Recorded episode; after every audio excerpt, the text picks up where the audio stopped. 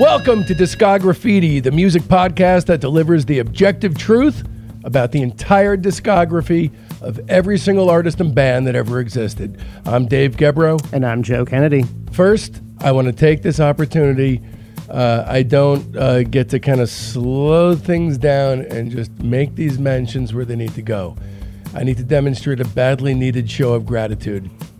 Um, you know, it's hard to describe just how much fun it is to put together these shows.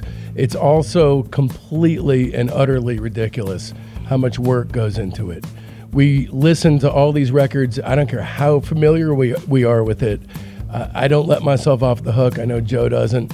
Um, the amount of intense uh, fact checking and research is, is nuts. Most of my notes for each and every episode average about 50 pages. Tonight's is, I believe, 47. Um, so you can imagine how it felt about about 20 episodes in when we started seeing a significant spike in our audience. Um, but the stress in our lives that just remains heart attack level intense at most times, and yet somehow we are okay. This guy graffiti is okay. Tonight's guest, who shall remain unnamed for the moment, is okay.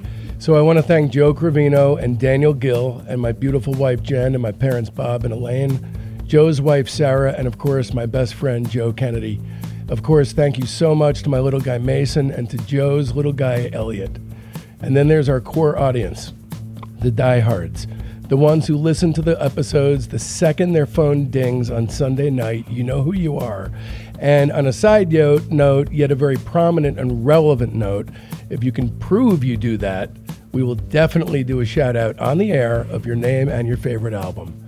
But mostly, thank you for the music. It's my favorite place to go. It's our favorite place to go. Thanks for going there with us. We couldn't do this without the entire lot of you. And now we're going to launch into a new segment we've started that I'm very excited about. We, um, uh, you know, in, our, in trying to kind of source out and connect the dots on this music obsessive community that is already extant, uh, we are starting a new segment called Record Store Corner. So, this week's sponsor that's uh, joining in the fray is an amazing store in Austin, Texas called Waterloo Records and Video, the, the premier uh, independently owned and operated record store in Austin, Texas, as well as a co founder of Record Store Day. Well, yeah, Waterloo's an institution in Austin. I've been there many times. I spent many years on the road uh, touring, and pretty much every tour you do goes through Austin. And pretty much every time I'm in Austin, I at least try to drop by Waterloo. I've been there dozens of times. You've spent a tremendous amount of money. I've spent plenty of money at Waterloo over the last 20 years, um, and it's a, it's one of the classic great record stores. The, um, the owner, America. John Kunz, you probably put his kid through college. Um, well, I, I maybe paid for like a, a sandwich, a couple of weeks of the meal plan in college. right, right. Well, I, you know, I unfortunately have never been to uh, to Austin. I've never been in South Texas, but um, I've heard nothing but rave reviews about the place from Joe, from uh, from Elijah Wood, uh, from from others who've been.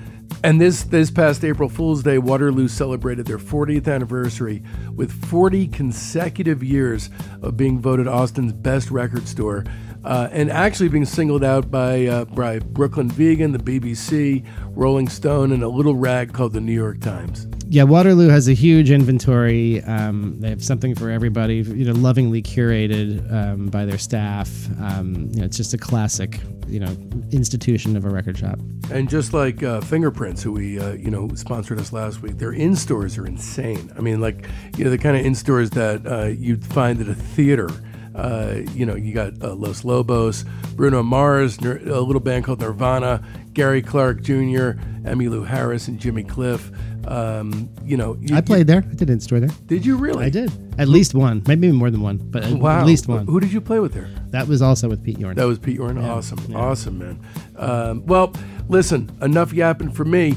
Definitely uh, head up to WaterlooRecords.com, uh, featuring over 200,000 music selections. Um, and that is uh, going to hold you in good stead. Waterloo Records and Video, where music still matters. Uh, but anyway, back to business. You guys need to know just how seriously we take this nonsense. Discography is heavily researched, and the music is always reassessed with fresh ears. And we're not just covering albums. Uh-uh. We do a searingly honest deep dive analysis of all EPs, singles, comp tracks, relevant solo work, and bootlegs. All releases are rated on a zero to five star scale, objectively rated. That's to- right. There's no other way to rate things. That allows us all to come face to face with the true shape of an artist's overall arc.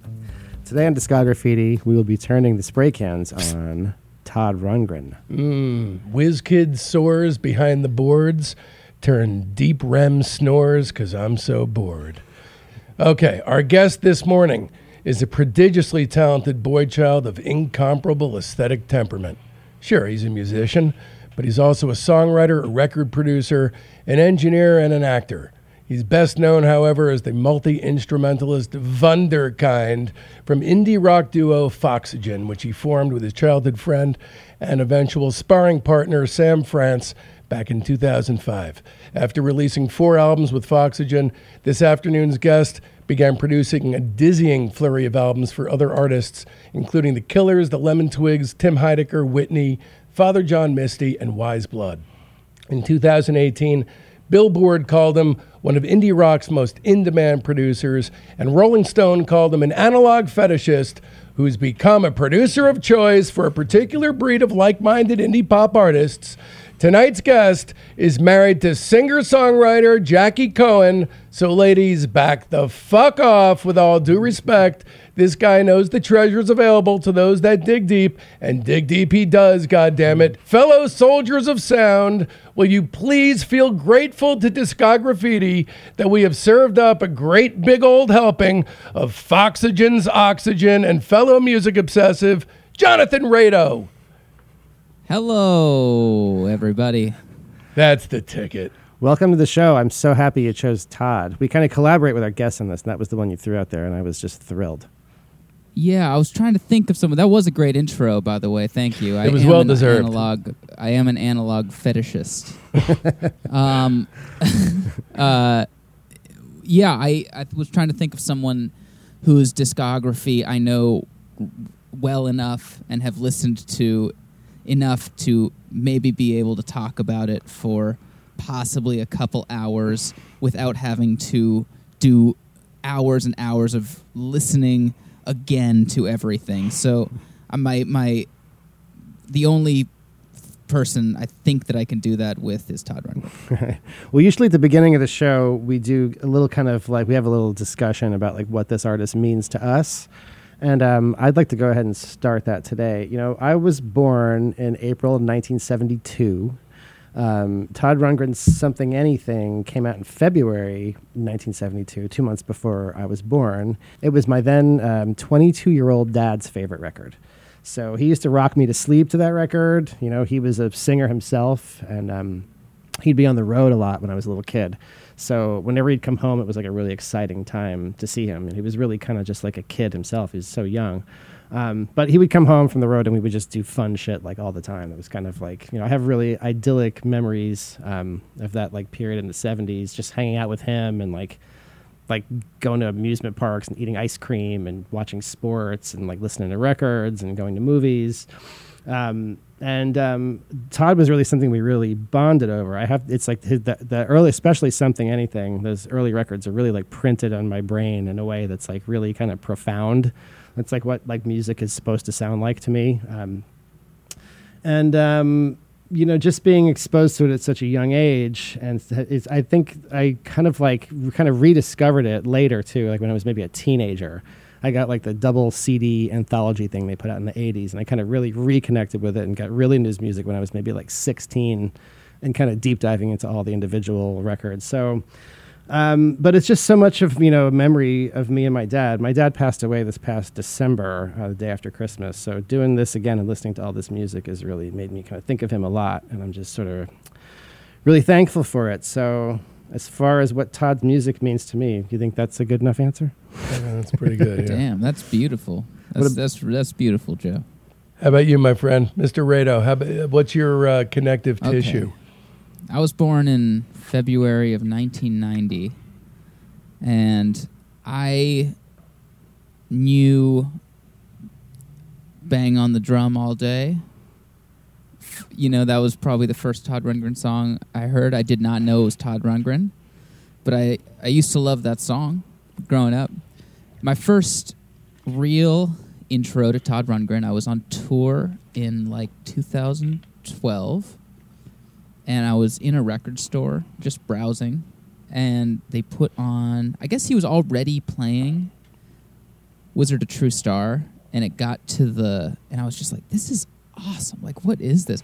And it, he got to track, uh, track three.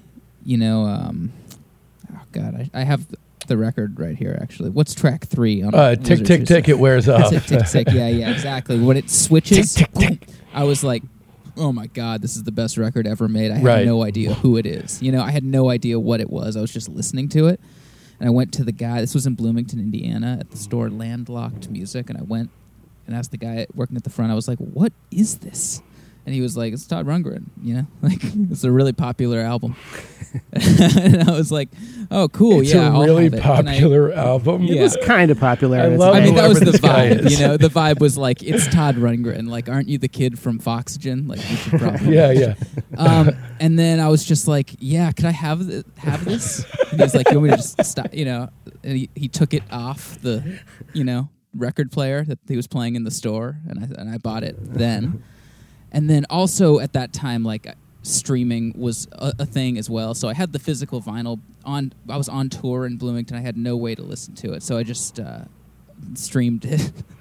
this is so ridiculous saying this, but yeah, I would just listen to it in headphones in the van. It was it was a real like time in in the van when it wasn't the most fun. You know, these long drives, like kind of like I don't know. I would just listen only to Wizard of True Star and Todd Oh, nice. over and over and over and over. So I, you know, I, I there's this question I could certainly save for the uh, for the interview portion, but I, I kind of want to get it out there early. I, I was a fan of yours before we met, but the connective tissue seems to be the uh, the and Star Power record. That seems to be you exercising your your Todd demons. Is is that altogether true? Or is it an overstatement? No, that's one hundred percent true on every level. So, do you feel like you got the whole thing out of your system, or or not really? You never get Todd all the way out of your system. right. Yeah, I mean, no, I think I did. I think I honestly feel as though at a certain point I over Todded. At night, you would I have a hot toddy to go to sleep, and yeah, I would just. I think around the end of the Star Power era, I was, I was pretty burned out on it. well, I don't know if it's I don't know if it's a it, it's a su- surprise or you know if it's um, you know if this of course is an obvious thing, but it probably all around it's my favorite album of yours. I think mainly conceptually just because it falls apart. Anything that falls Yeah. apart like that, where it's orchestrated chaos, is a Yeah. very beautiful uh, objet d'art, as they say in the hoity-toity world. What about your relationship, your personal relationship with Todd? My personal, uh, this is the honest truth. Besides Hello, It's Me, which I love that string of uh, early 70s minor key FM classics. Another great one is How Long by Ace. These are songs that would never be number one now, but somehow, or Amy by Pure Prairie League. These are like, you know, a s a like a small moment in time. These kinds of songs could be blockbuster hits. Right. And Hello Is Me got in there. Um, but as far as a serious recording artist, uh, when Joe and I lived in San Francisco, I've known Joe since um, uh, you were you were born in April 1990. February. you- Yeah, February No, I was born 90? Feb. All right, so Feb. you were six months old when I met Joe. uh, we met in college, and um, you know, a few years into our friendship, he introduced something, anything to me. Then it was a true star. Then it was over. Um, but my story is not as you know as as powerhouse as you guys. Even though I became a huge fan. Um, let's get into the meat and taters of this thing. Here's a little uh, segment that we love to call the run up. And what this does is, in a bullet pointed fashion, gets us very quickly to release number one. Or in this particular case, um, his production stuff and then release number one. He kind of took a circuitous route to a solo career. Very career minded young, young gentleman. So, Todd Harry Rundgren was born in Philly, very key element, Philly, on June 22nd, 1948. Todd himself how to play guitar unsurprisingly, loved the Beatles, the Stones, the Ventures, the Yardbirds, and Philly Soul.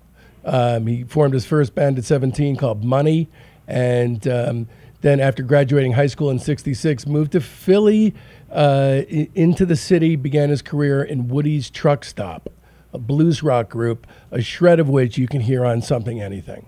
Um, he stayed in the band for eight months. They became the most popular group in Philly, and uh, then he began to grow restless, which is a theme we'll keep returning to again and again tonight, both in Todd's career and in Jonathan Rado's career.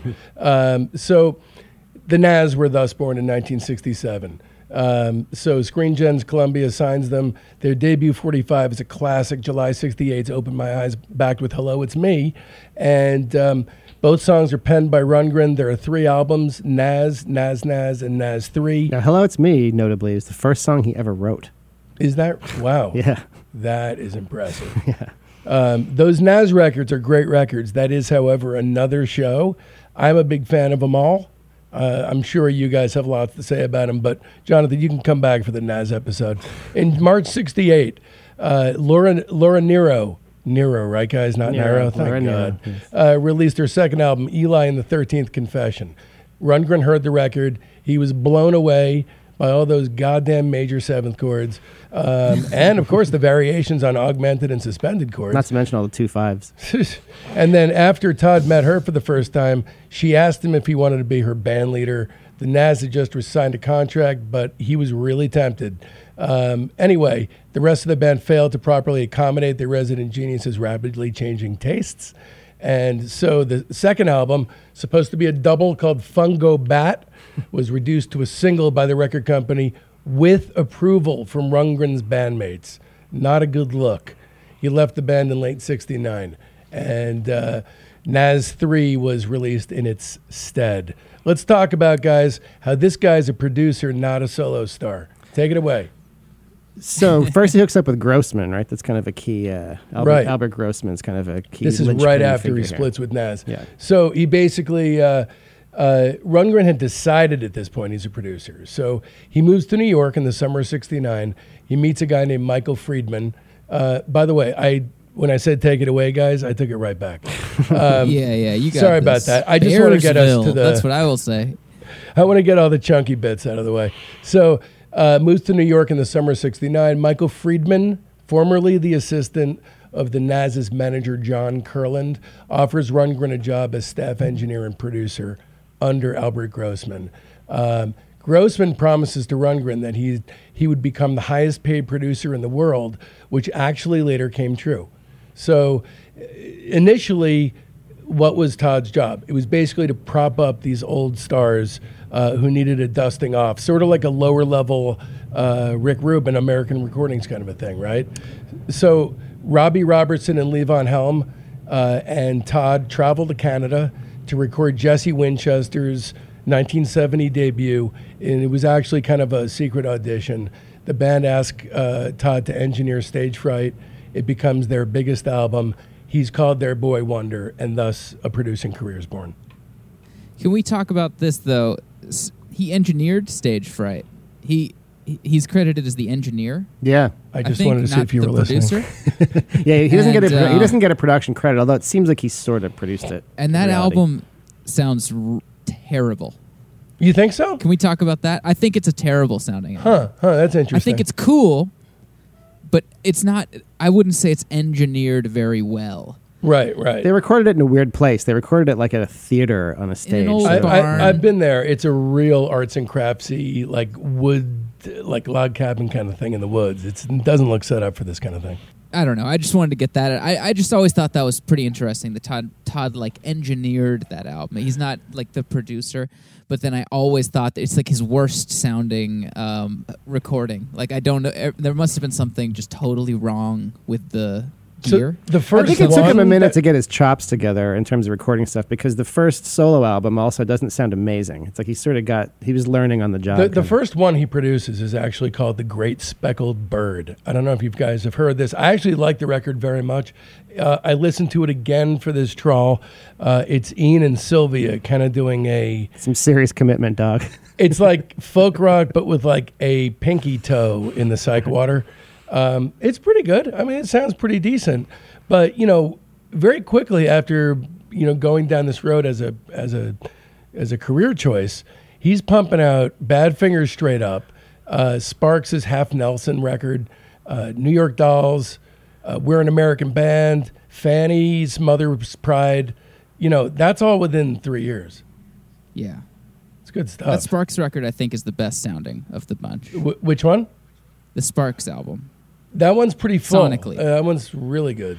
Yeah, the, you know the Badfinger thing. They brought him in as kind of they needed to do it quick. That's kind of why they brought him in because he had he had a reputation for being able to get stung, d- get stuff done quickly. And his stuff on that Yeah. sounds pretty good. It hangs with the Yeah. Harrison stuff pretty well. So he's getting his he's getting his game together as a producer. But he has a certain kind of imprint. He has this kind of like tight, like punchy kind of thing that he does.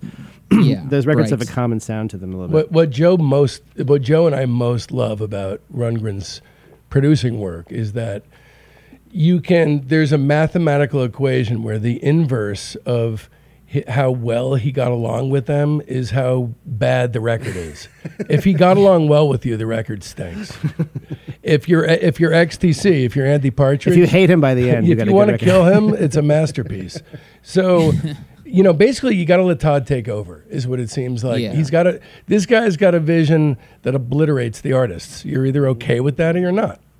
Yeah, right? there's some quote like you know that he was like, if if you weren't good enough to do the part, like he, you knew that Todd was like ready to do it. He's the Like, doctor. He's Yeah, good yeah. enough. He's ready to do it. So, so here's a few choice records. All right, let's let's maybe like throw a few words in about about each. What I basically We'll did talk was- about his whole career of producing. I Let's guess, talk now, about his whole. so we don't yeah. it. So, have you guys heard "Great Speckled Bird"? I have not. No. Great. What is who, who's the artist? Great Speckled Bird. it's Great Speckled- Speckled Bird. Oh, okay. is No, the I- artist I have and, and the record. They love their name so much they made it an eponymous record.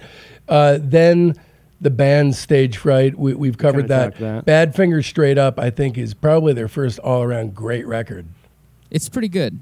You, you don't love it? It's okay. You you, you know what? Look, that you can. Fighting words are cool here, man. There's good stuff on it. It's not like you know a five star record. Yeah, there's but it's, good it's stuff. good. Right.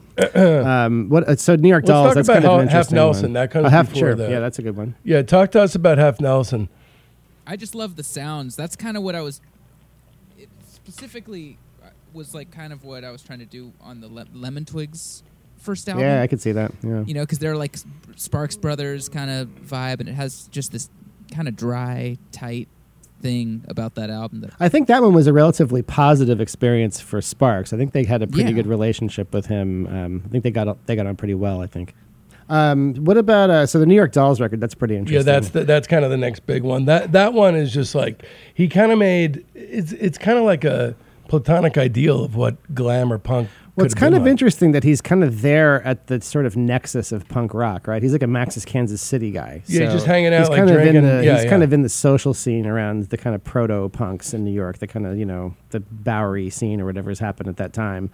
Um, so which is kind of weird to think about. And, I mean, it makes sense now in retrospect, but he's just kind of like you know Carole King, Laura Nyro guy, and he's like he's kind of there at the dawn of punk. like making this kind of seminal record. That record's pretty good. I have to say that's I- Pretty- it's- I oh, never used to love it, but I've Really? I- but recently I've kind of come to appreciate it a lot more. I'd that in one. That years. one killed me from the beginning. And I think he kind of nailed the sound of that one too. He did, and I love that in the same year he did We're an American Band. So not only is he fueling punk, but he's fueling the bands that are going to be taken down by punk. right. Um, not that I love Grand Funk, but that song is great. Yeah. that song's awesome. It is. Uh, and then Fanny, Mother's Pride, which is one of those bands I own. I own everything they've done. I've not gotten around to listening to one song yet, but I know I'm going to love it. Have you heard any of the Fanny stuff? oh yeah, yeah, yeah. I didn't realize he worked on that. Yeah, Mother's Pride was his record. I know that stuff's going to be good as soon as I'm able to hear it, but you guys get me working so hard listening to whatever you want covered. It doesn't leave any of us enough time to explore on our own. um, Hall & Oates War Babies is one that's worthy of stopping for a moment and talking about. If you do you know about this one, Rado? Yeah, I love War Babies. I always forget about War Babies. It's almost like another Todd record. yeah. It's like a Wizard or True Star Jr.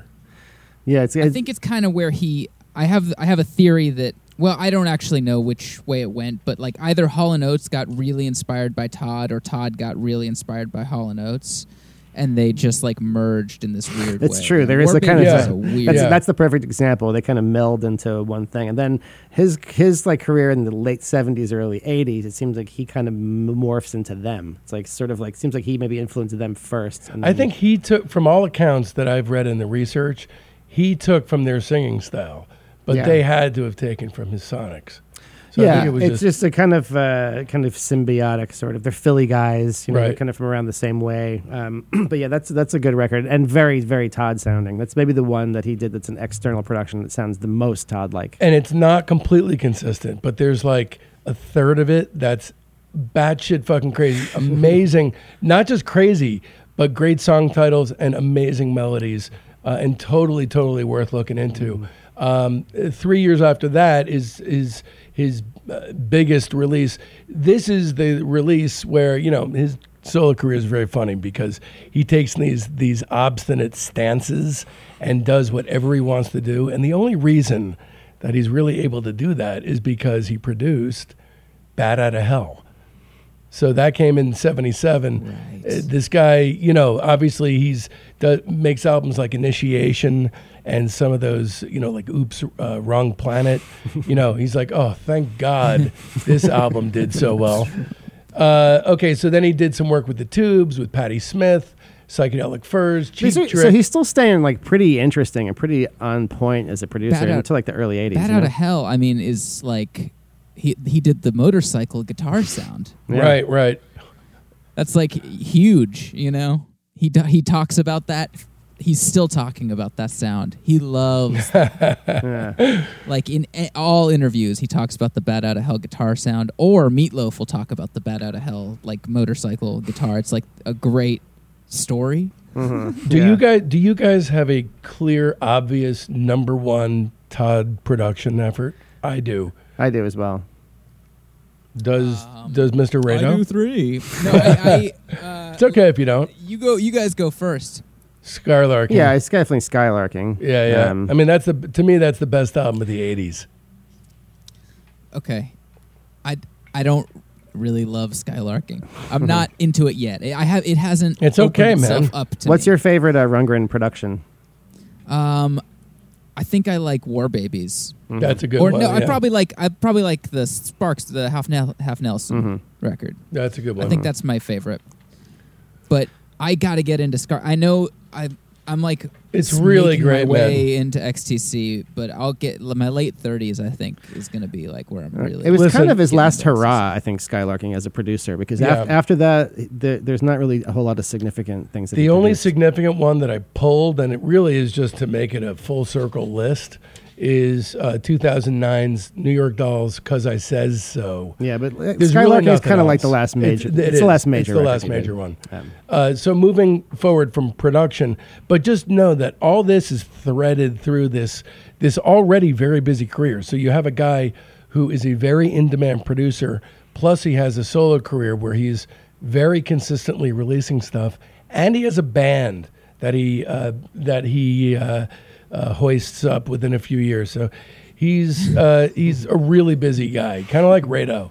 So after a, after a period where Todd thinks that he's never going to go back to being a performing artist again, uh, he he decides he's finally over it and he's ready for the spotlight, and so he approaches Grossman with the idea of doing a solo record.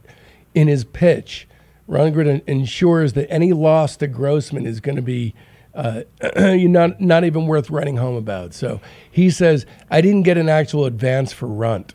I just asked for a recording budget to pay the studio costs. I had no idea how much money I even had in the bank. If I needed cash, I would show up at the accountants, and they would just give me hundreds or thousands of dollars. So here we enter phase one, the Great Nyro Exorcism." 1970 to 1972. So 1970 brings Runt. Runt is actually the self-titled debut of a band called Runt. It was released in September 70. Runt's a trio. It's Todd on guitars, keyboards, vocals, Hunt Sales on drums, and Tony Sales on bass. Um, and the whole thing is written and produced by Rundgren. You know who their dad is, right? I do. I've, I've always wanted to mention Soupy Sales on the show. Soupy This Sales. is my golden Soupy. opportunity. Sno- Snoopy Sales is uh, pre- uh, uh, Ken is half of Tin Machine for Christ's sake. That's right. they should have called the- it Ken Machine. Those are the things they're most notable for, is being Exactly. Runt and then Tin Machine. It's Runt is basically Rundgren's uh, debut solo record, um, and reissues actually credit the LP to Rundgren rather than the group. The single from it is "We Got to Get You a Woman," which is the first Todd classic. Uh, it reached number twenty on Billboard, uh, and the, a month later, the record peaked at one eighty five. Um, so. Let's talk about the uh, the songs, guys. You guys, uh, you guys like this record? I like the idea of Runt. I think Runt. I think of Runt as like a a rough draft of Runt about Ballad of Todd Rundgren. You know, Yeah. I see Like them he as kind very of- different. Well, no, I, I think it, it's building blocks. You know, he's putting Yeah. the building blocks. I blocks feel for what like he was he doing. gets those. He gets his like. He's getting his like uh, ideas sort of formulated, but they feel not qu- all quite there. I mean, we got to get you a woman is like his first. You know, he, he's that's like the first like big success of a song. I You think. could tell this guy was going to have a f- big career because of that song. I think. Yeah, it's for his first single went to number twenty. So that's a pretty good start. Yeah. that's kind Yeah. of a big deal in those I mean, days. you know, here's here's why Rado um, it, that it feels like uh, Runt and Runt, the ballad of Todd Rundgren, uh, are very different to me. Runt feels completely and utterly informed by youth. It's a hey, look, I can do this, I can do this, I can do this. Uh, I don't I don't say that as a bad thing. It just feels like a Whitman sampler. It feels like buckshot fired. So, like the scatterbrained relics of youth's bottomless creative well. Runt, the ballad of Ru- Todd Rundgren, feels like it's more piano ballads. Yeah, but it's got the Sales Brothers on there, and it's got Yeah, yeah. long flowing robe. You know, long flowing robe is like his "We Got to Get You a Woman." I feel like you could draw. There are more piano ballads on it. You're right. But on- uh, on no, it's a, you know, I, I they they are obviously of a piece because you got the same band on it. But I love how, you know, what seems like you know already sort of willfully obstinate tendencies are in place because on Runt, it starts with broke down and busted and ends with birthday carol, and these are not inviting entrance and exits. The thing I always thought ab- about Runt is um, it's you know a lot of people when they make their first solo album, it's like you've had your whole life to like prepare for the first solo album, and like all your best material goes on it, and then it's like hard to make the follow up. But it didn't really seem like he had a w- huge wealth of material to draw from. It seems like that was probably the tunes that he had, you know, like Yeah. and so much of it is in a new style of songwriting because the the you know the Eli and the Thirteenth Confession is like such a massive influence on him. You know, there's a few songs on here that are like very directly influenced by by that record. You know, he can, he's it's like a whole chord harmonic vocabulary that he's like kind of learning. You know, so I, t- I totally think he does Nyro better than Nyro. it's it's more accessible. It's more fun to listen to. Her It stuff is much kind of fun. yeah. I've never had a like a fun experience listening to Nyro. Yeah, it's Uh, a little bit haven't listened to more. It's right a little bit more challenging, you know. But I mean, Yeah. it- definitely like her sense of you know a lot of the, the kind of the chord moves, you know, are very obviously influenced, but particularly by her. You know, I guess it's sort of like uh, the next step from like Tin Pan Alley or something. It's a lot of the Mm-hmm. same kind of like Tin Pan Alley, you know, jazz standard kind of chord Yeah, moves. yeah. But with kind of a slightly kind of new, like modern kind of vocabulary to it, and then it's that's really where he's rooted in. He follows that kind of muse for you know all these first handful of albums. are- Let, let's let's go song by song here. So we, we kick off with a fucking uh, what seems to me like a by rote blues rock cock grabber. I like that song, all right. You like broke down I and like busted? it okay. I like the guitars and stuff. I, I it's just not find amazing. it funny that, that of so much music. This is the first song that we hear. From Yeah. it's just so funny to me. Uh, Rado, is this was this a big influence on you? no. No. It's a little No. weird, but I, you know, it's I have a soft spot for it. This But is then my the next favorite- I one, think okay. Go I ahead. got yeah, yeah. You keep going. I, I would say I across runs like I love the sounds, and it's not it.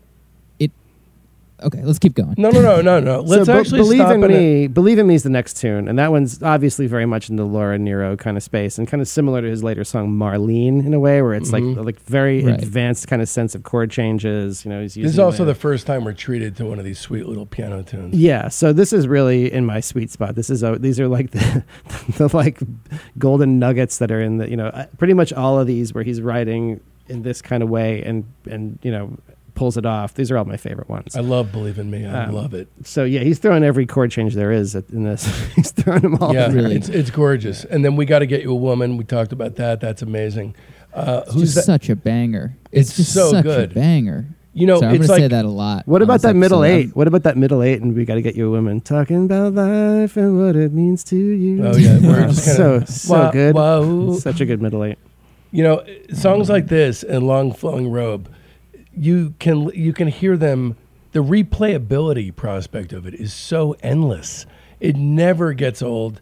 Uh, you know, all the little uh, small, subtle little pieces of studio trickery. That little flute that comes in there. There's a little fluttery little flute. Oh, Yes. man. Uh, so who's that man is sort of a nazi, open my eyes style, rip snorting rock stomper. Uh, that's a great song. It's Uh, all right. I don't like. that. don't you don't like that one It's too much? okay. Thi- this record actually, I thought was very underrated, much better than I remember it. It's one of the ones that that was surprising to me uh, how much better it was. Once burned, It's cool.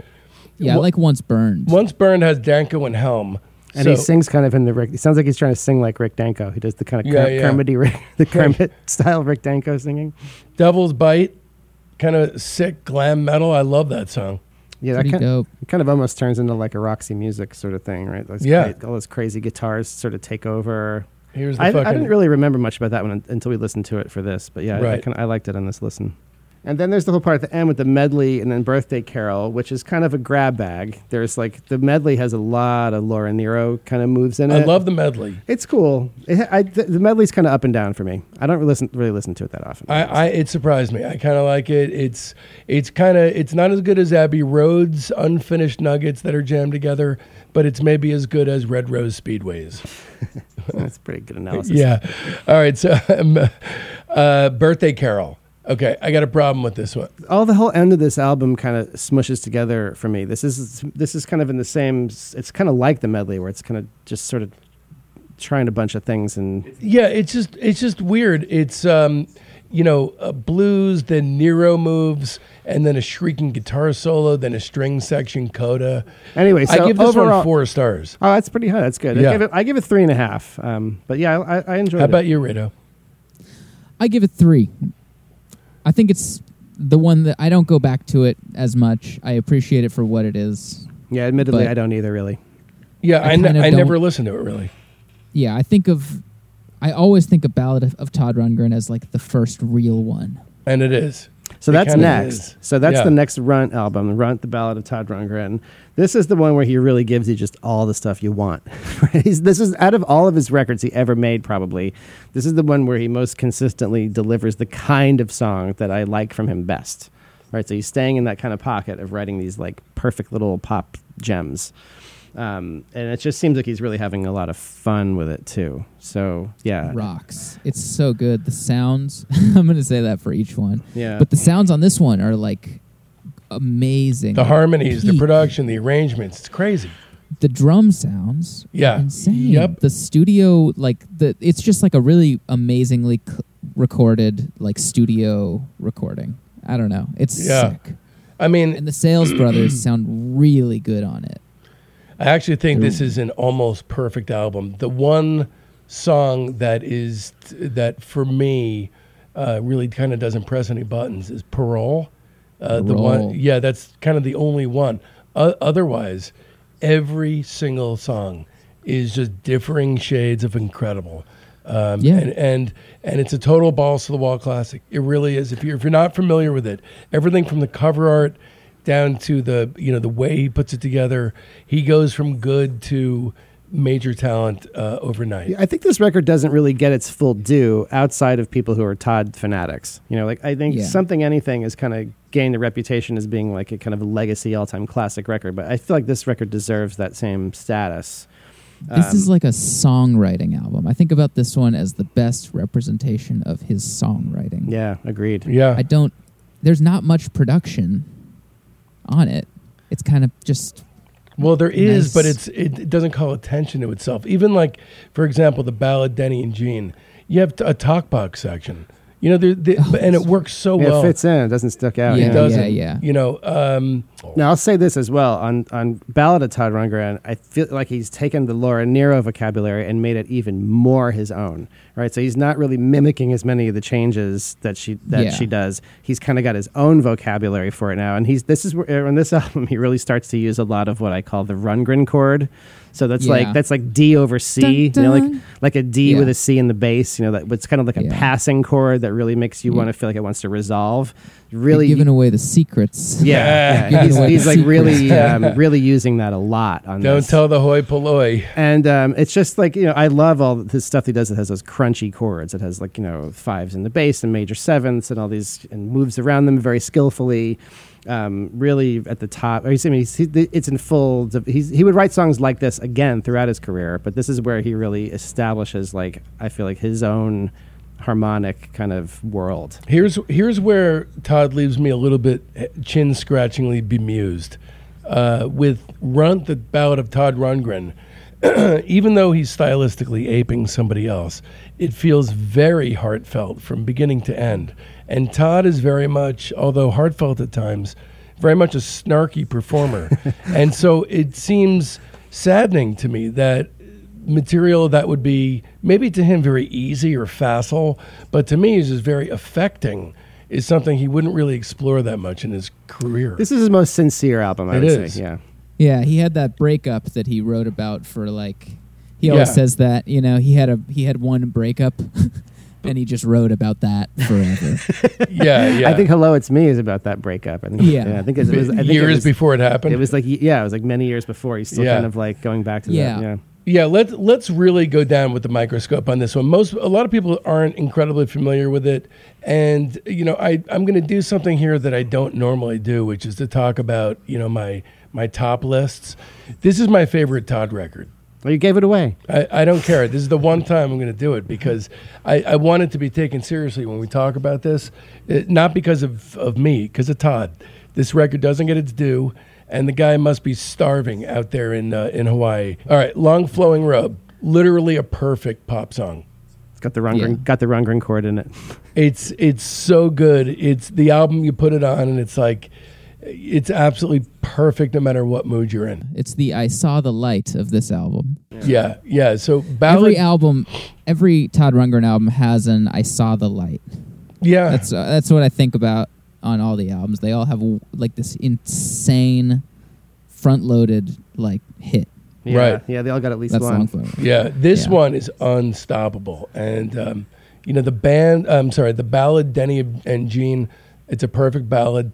I also want to mention that in June 1996, uh, Joe and I recorded an EP over the course of one weekend called Driftwood, and um, I was introduced to this record during that weekend, and I always think of that weekend when I hear this. And this song in particular really brings. It's just one of those that truly brings me back. Um, and this is one. This is definitely one of my favorite Rundgren ballads ever. Yeah, I love that Yeah. song. Um, again, not very well known at all. Then bleeding. Good rocker. Yeah, Good pop rocker. Some of some of his rockers can get a little dodgy. but, um, Totally. this one, um, this one's good. This one- Exactly this what I one was gonna fully fits the bill. How about how about Radio? How, about- what is what's your stance on Wailing Wall? I think it's a, I think it's amazing. I think it's an amazing Todd Rundgren ballad. one of the best ever, I think. yeah. It's like a soft, billowing, scented breeze. Another great middle eight. He's got, he's got it going on. He really does. Uh, Well, the next one's one of my favorites ever, the Yep. Range War. So Yeah, Range you sit War down and figure out rocks. the chords of that song. It's like really satisfying. All the chord moves in that. Um, yeah, such a well written song. I love how he tips his he dips his toe into country rock, masters it, and moves on and never revisits it. Yeah, it's really kind of like a Tin Pan Alley sort of song. Really, it sort of gets the country treatment, but the chord moves Yeah. are not really like country kind of chord moves. They're all like you know, True. there's a lot of like Rundgren chords in it. There's all like you know, super crunchy, pretty chords in it. It's amazing. I've got the Ballad of Todd Rundgren record right here, and I'm Mhm. reading the the what call it the inside of it. And it says, uh, this song, it says, featuring piano, guitar, slide guitars, fiddles, and good old country and western imagery. nice, nice. I think the He's image. so. That's something that we should also like talk about, and it's going to start being a little more apparent. But like that type of thing where he's like, and good old fashioned country and western imagery. You know, like he's sort of already over it. Yeah, he's kind of he's kind of he's kind of winking at you a lot. Yeah. He's got kind of a bad attitude. that kind of bad attitude would flower into something i- irrefutably terrible at, at a certain Yeah. point. In his old age, you hear him talk now. He's kind of pretty gracious. He seems pretty cool now. You know, it's, Yeah. obviously he's not making music that's as cool, but he seems to have uh, the sort of curmudgeonly um, perso- persona suits, Yeah. suits him as an, as an older good- gentleman. Yeah. Yeah, that's a good word. I feel like he was more curmudgeonly. yeah, little yeah. I think he's probably more of a softy now. This is my album. You're- you. So last song on the first side, one of my favorites. But you know, truth be told, I truly do love the beginning of it a little bit better. Chain letter. I love the meta commentary on where we are in the song. Uh, lyrically, you know, very much. Uh, to, again, totally over it, over it, over the idea of even writing a song. So side one, I don't know, pretty pretty powerhouse. It's amazing. Not a lot to not a lot to complain about on that side one. I think side two is is except for parole is basically as good. A long time, a long way to go. Definitely more heavy on the Nyro influence uh, this time. Joe, you like this song, don't you? Yeah, Aren't side big two fan? of this record's a little. It's not quite at the same level as side one. Mostly, I mean, "Be Nice to Me" is on side two, so that's amazing. Hope I'm um, Around's my favorite. song "Hope I'm. Around's cool. It's kind of like a Bacharach kind of thing, like an R and B ballad. Boat Um, on the Charles. I love That one's kind of like a mood. That's you know, it's, It it's is a yeah, mood. It's, like it's a s- vibe. ambient vibes work. Yeah, it's still the record's still really strong this deep in. There's those those are all good songs. Um, Be nice to me. I really love that because uh, fuck, man, is this is that perfectly redolent to the time or what? I can I when I visualize him recording that song, I picture him with a pair of OshKosh B'gosh with one of the things undone. I wasn't yet alive, so I can't really say if that's Yeah, yeah. true or not. uh, and then Hope I'm Around is my favorite on the album. A total fucking heartbreaker. What do you think about side two of this? Record? Yeah, record, give us Jonathan? the side two. I was going to say, yeah, side two to me doesn't, it's not quite as memorable. I love Be Nice to Me. Yeah, yeah. And, um, Do you like when he approaches or or re, or regresses away from Sensitivo? um, I like it. I like it when I, on this record, I, whenever he's doing the ballads, I picture him with the rope around his neck. Yeah, And I think it yeah. just, you know, it just like, it's a great image. It I don't is. Know. I think I like great it, but it's always he approaches it, but it, it always feels like yeah, he's got some sort of he's got the noose around his neck, so it's like a little wink or a, something.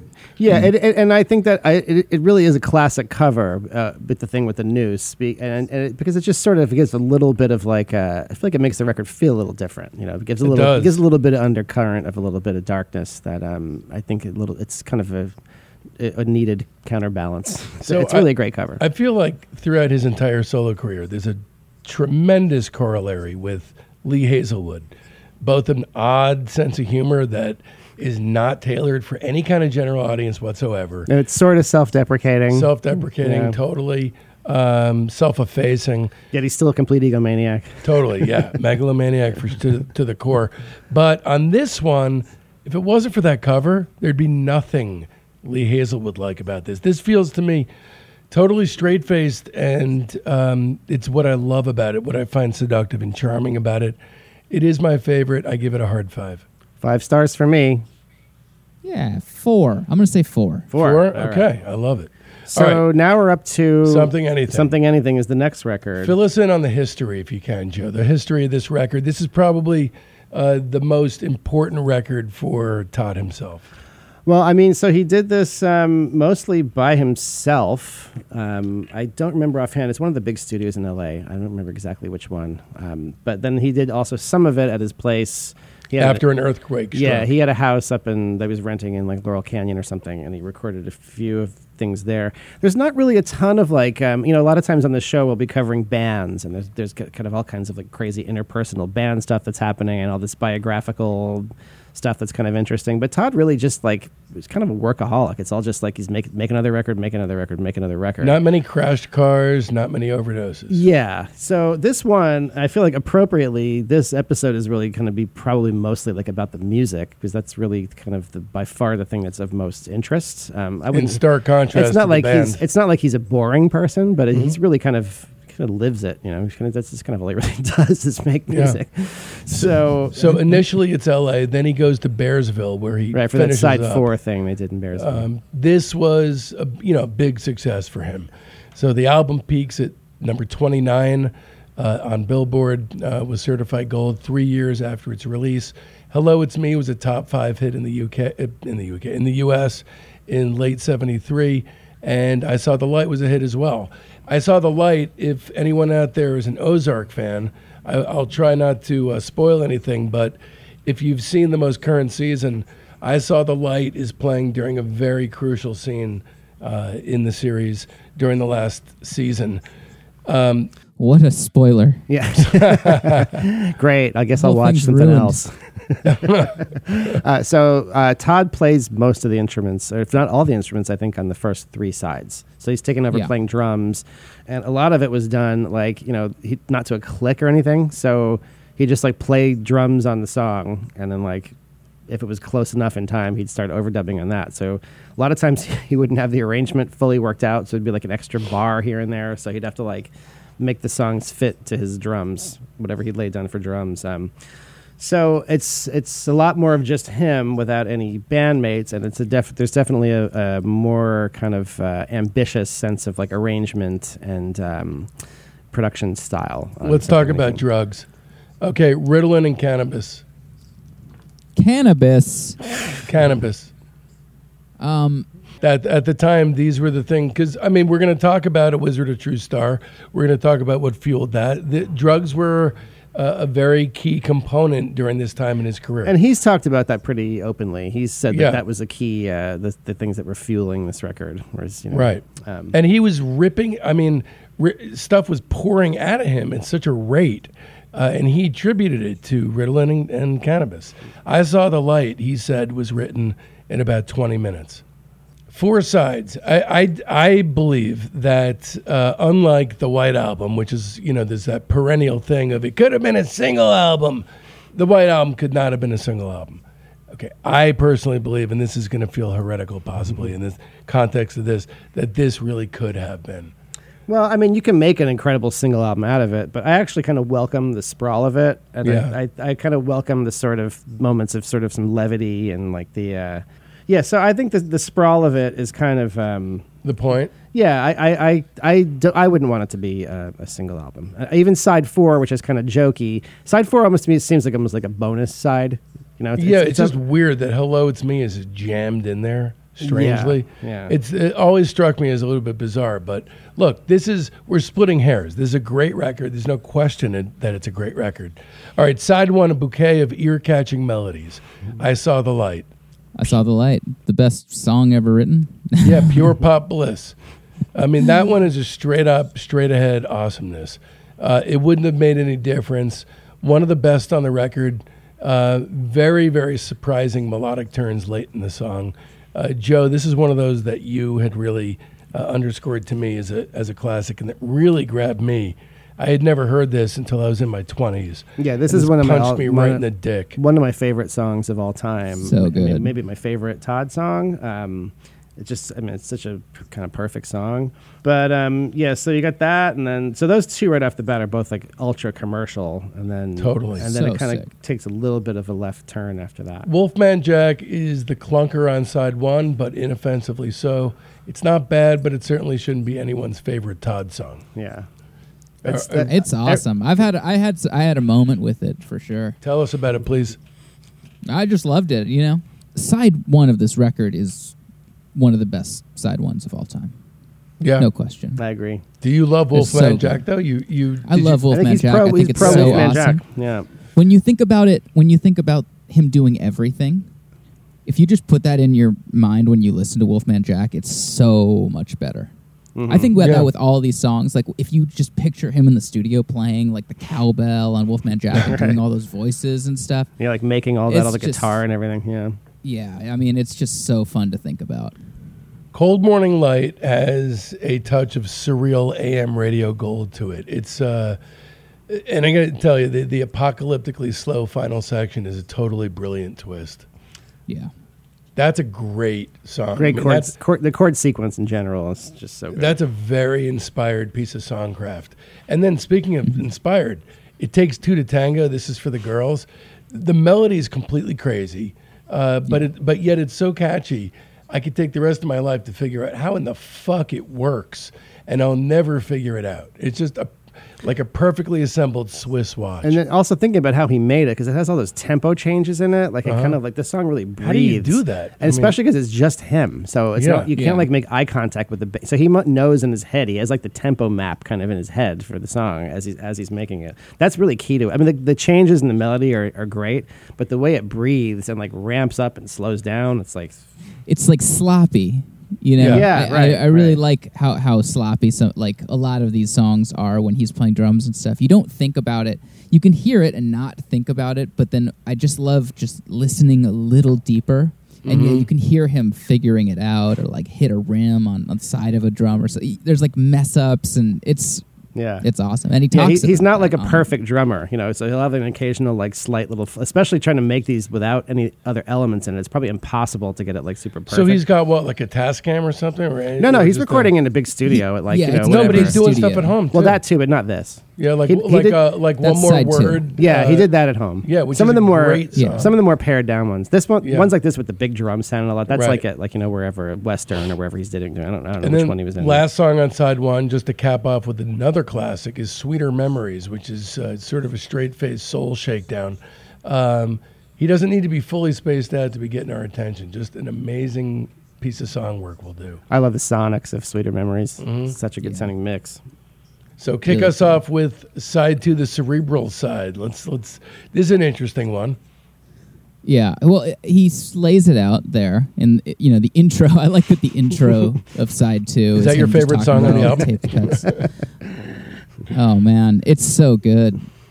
This is a tape cut. Yeah, yeah, yeah. It's like he, he that's the ultimate Todd like manifesto. Yeah, It You is. It is. And and and then breath uh, like you get that and then you get breathless, uh, which is like kind of like a space age bachelor pad instrumental. Yeah, so that one he did at the home studio as well, and Mm-hmm. he's using one of those VCS3 synths, like that's this little suitcase synth that Eno would use and Roger Waters. Um, so he does pretty cool shit with it, I have to say.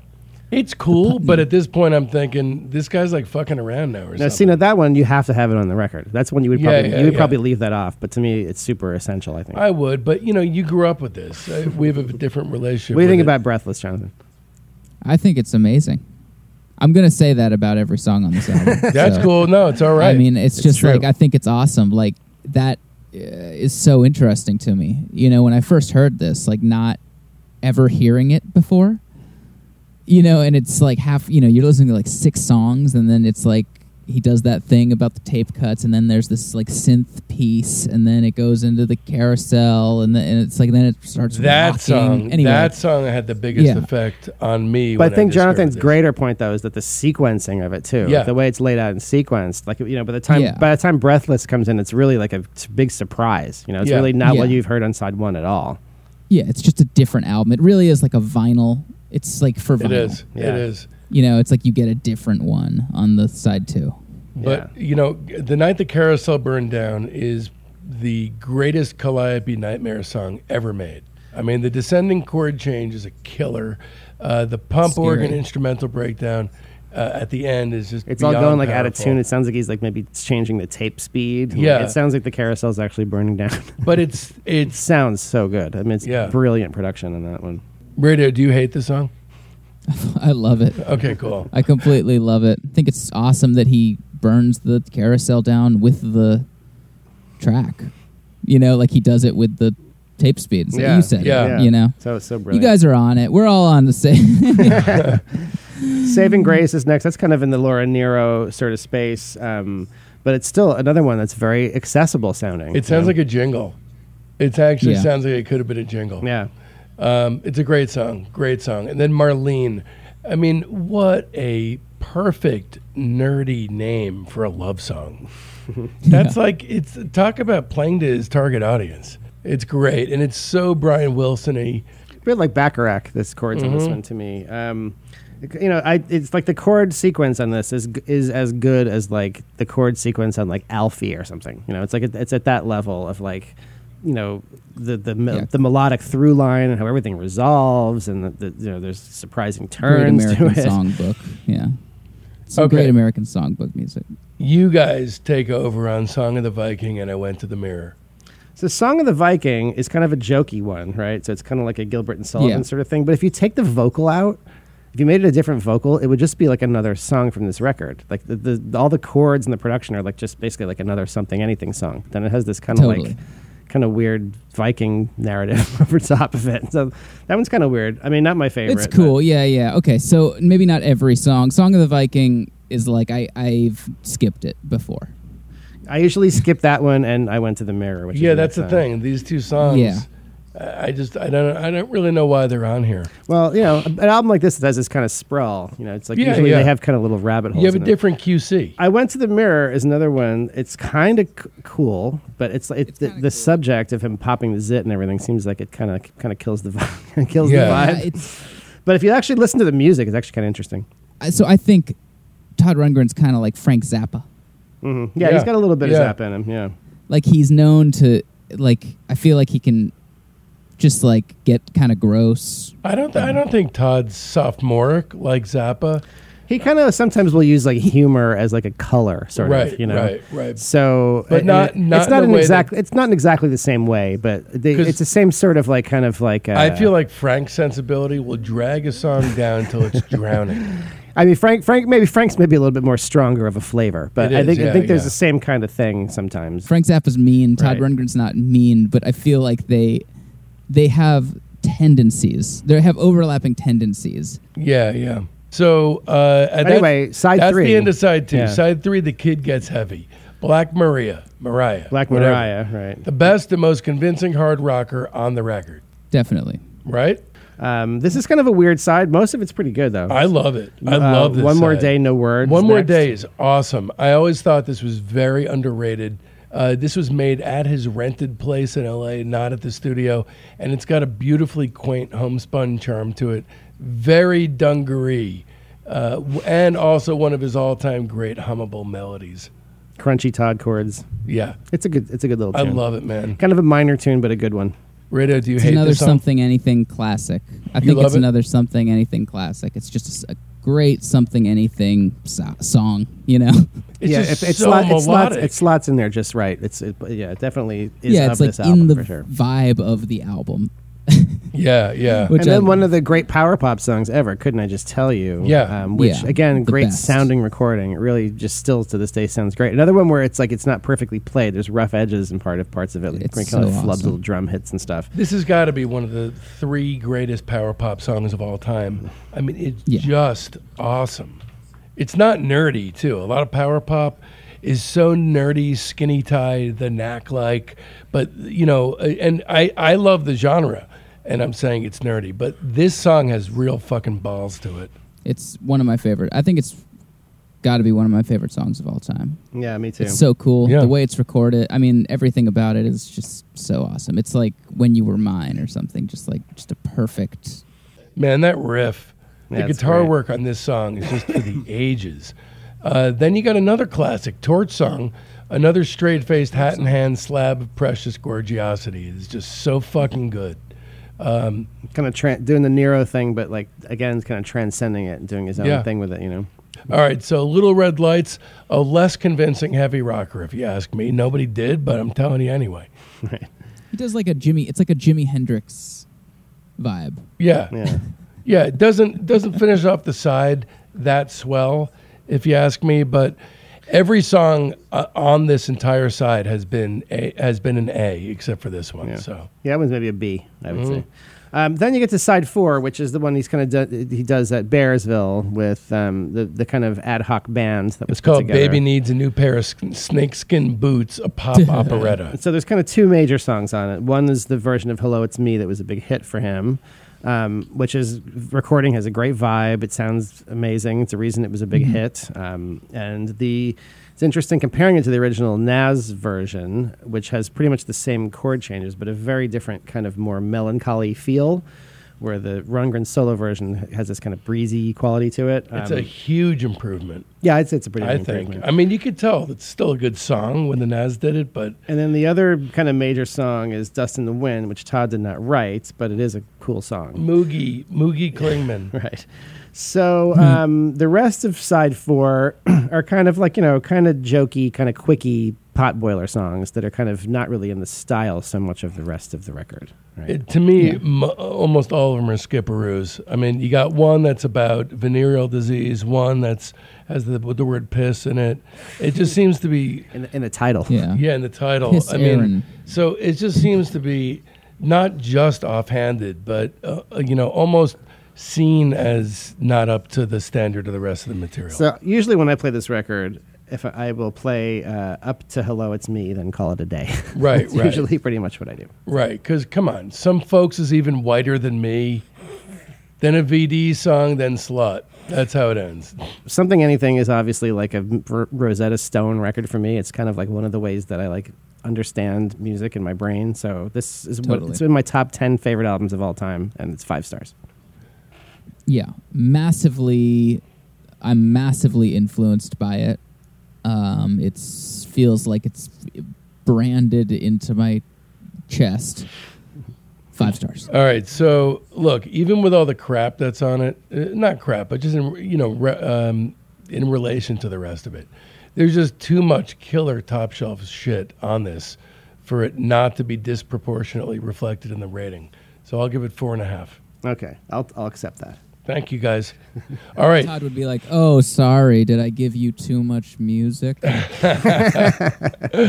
So, phase two, deep spiritual leanings that trump power, fame, and money, 1973 to 75. So, in 2017, Rundgren delivered a commencement speech to the Berklee College of Music in which he stated, in part, I made this crazy record called A Wizard, a True Star, in which I threw out all the rules of record making and decided I would try to imprint the chaos in my head onto a record without trying to clean it up for everyone else's benefit. The result was a complete loss of about half of my audience at that point. and so I have a special pride for what essentially was my act of tyranny after having achieved commercial success. This became the model for my life after that. Ladies and gentlemen, introducing 1973's A Wizard, a True Star. Wow.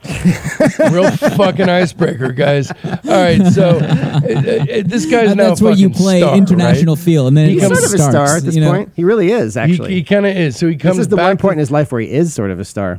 okay, this guy's now kind of a pop star. Okay, he's in New York for the first time in his life. He starts experimenting with uh, with with psychedelic drugs, DMT, mescaline, psilocybin, and uh, LSD. So he begins to think that his writing on something anything was formulaic, was lazy, and so he decides he wants to create a more eclectic and more experimental follow-up album. His music tastes have started to get weird. He's into Zappa, yes, and the Vaha, uh, the uh, Mahavishnu Orchestra, um, and so he said in 2010 it was fairly early on in my psychedelic exploration, so everything at that point is just pretty colors and this world of new discoveries. A Wizard, a True Star is just like a baby trying to get back to an unimprinted point where all of this input doesn't necessarily have a preconceived meaning. I left it up to the listener to place it somewhere or rank it, evaluate it, remember it, forget it, whatever. Oh, well, good. That works out great for us then. Here we are. Rado, come on, talk to me about this one. I mean, okay. Well, I said in the beginning of the show, you know, that this is like uh, uh, was a huge album for me. Like, blew my mind from the. I mean, okay.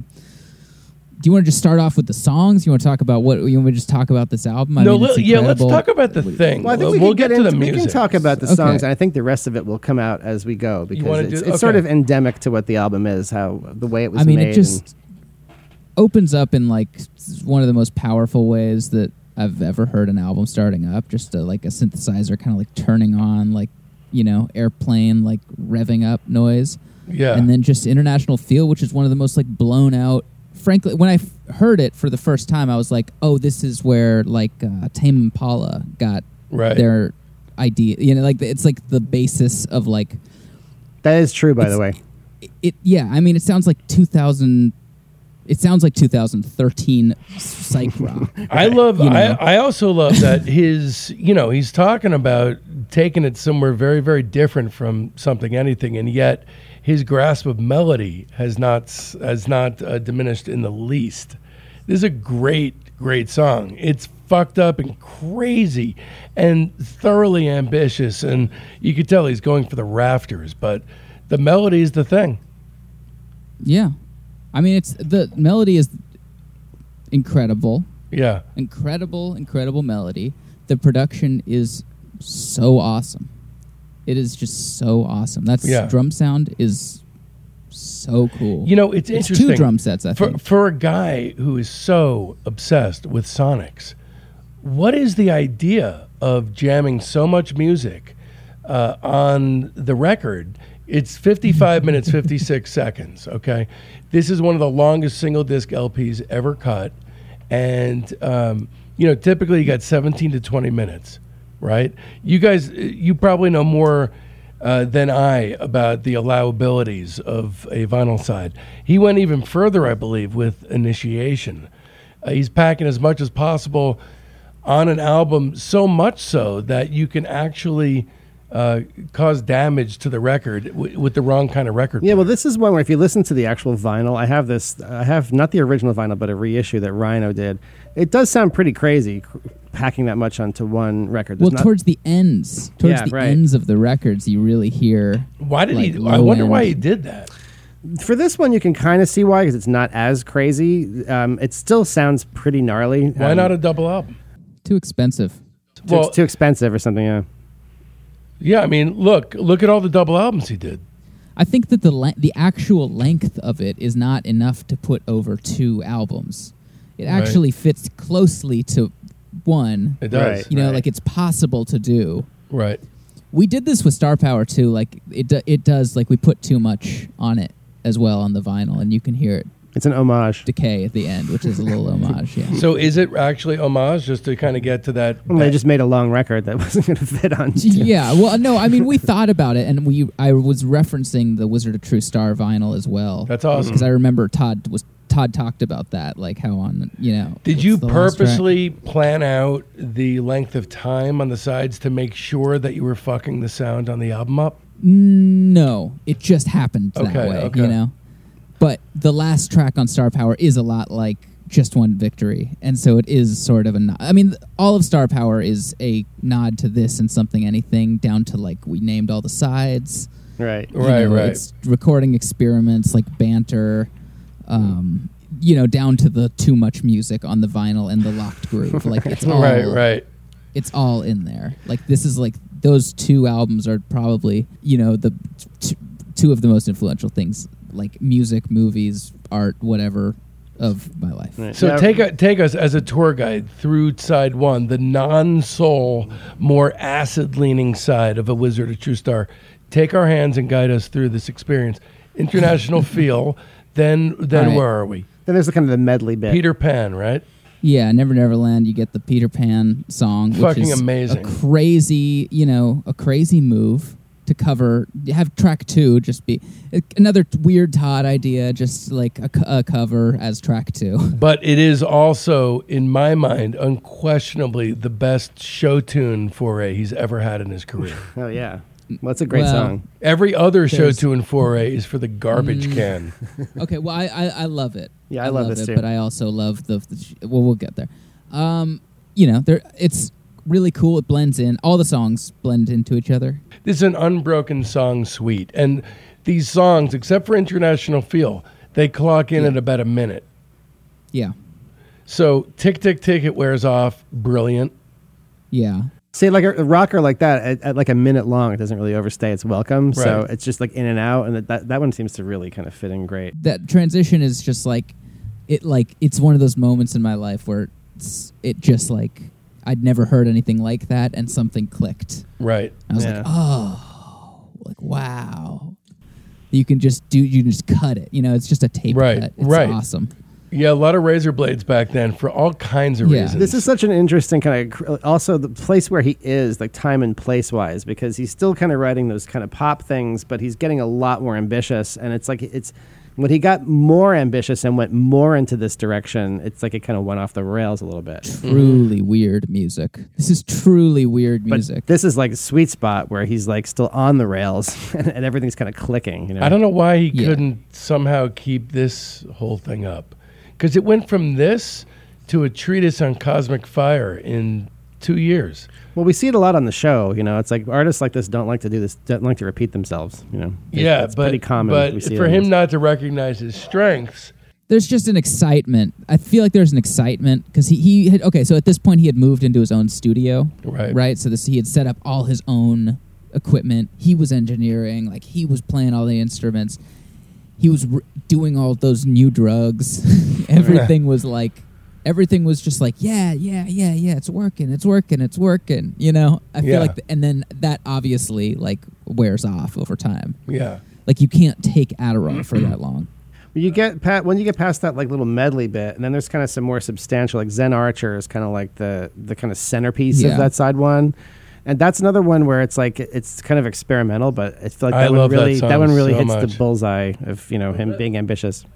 Let, let's Yeah. let's go back up to where we were because rock and roll pussy apparently is Rock and roll pussy is really it's, it's- insane. It's, apparently John about John Lennon, yeah. Yeah. Which is which is you know because he takes another pot shot at him on uh, Utopia's deface the music, uh, and then of course And they had that feud. They had that public feud kind of. This is um, I think the first pot shot. Um, Dogfight Giggle, which is less a song than a extremely disturbing soundscape, a la several species of small furry animals gathered together in a cave and grooving with a pict. insane. And then Flamingo. Flamingo's awesome. strangely, strangely influential song for me. I don't Yeah? know why. Just stuck with me. Well, we talked about Zen Archer. Uh, just another onion head, da da Dali. So here's uh, interesting, th- interesting little piece. Apparently, Albert Grossman was very supportive of this record. Which, can you imagine a manager being like, "Yeah, it's a good direction for you." he would keep coming in the studio and they'd be working on like the craziest shit. Like they're working Yeah. on like da da Da Dali. da da Dali. Yeah. And he's like, yeah, cool. Yeah. That's great. yeah, The seventies were sick. yeah. What a time. Uh, so I love that song, and I love. You want the obvious, you'll get the obvious. it's great. That whole, I mean, it's So cool. it's a stunning piece of music. It Yeah. really is. And when the shit hits the fan, Sunset Boulevard, fucking epic. That, that one's kind of like Awesome. the where it peaks, you know. That's kind of like it's all building to that. That's such, Yeah. that's Four- such it's a great, four uh, minutes, Such a great, uh, like that hook and that and everything. It is Sunset so Boulevard. awesome, yeah. it's great. and it's uh, like a strain of his music that's kind of never really captured again. Uh, Le Feel Internacionale, And re- good old reprise. if the our- reprise, if that's intro. 26 minutes, 21 seconds of music. Yeah. What would this album be without uh, International Feel Reprise? Yeah, Yeah. exactly.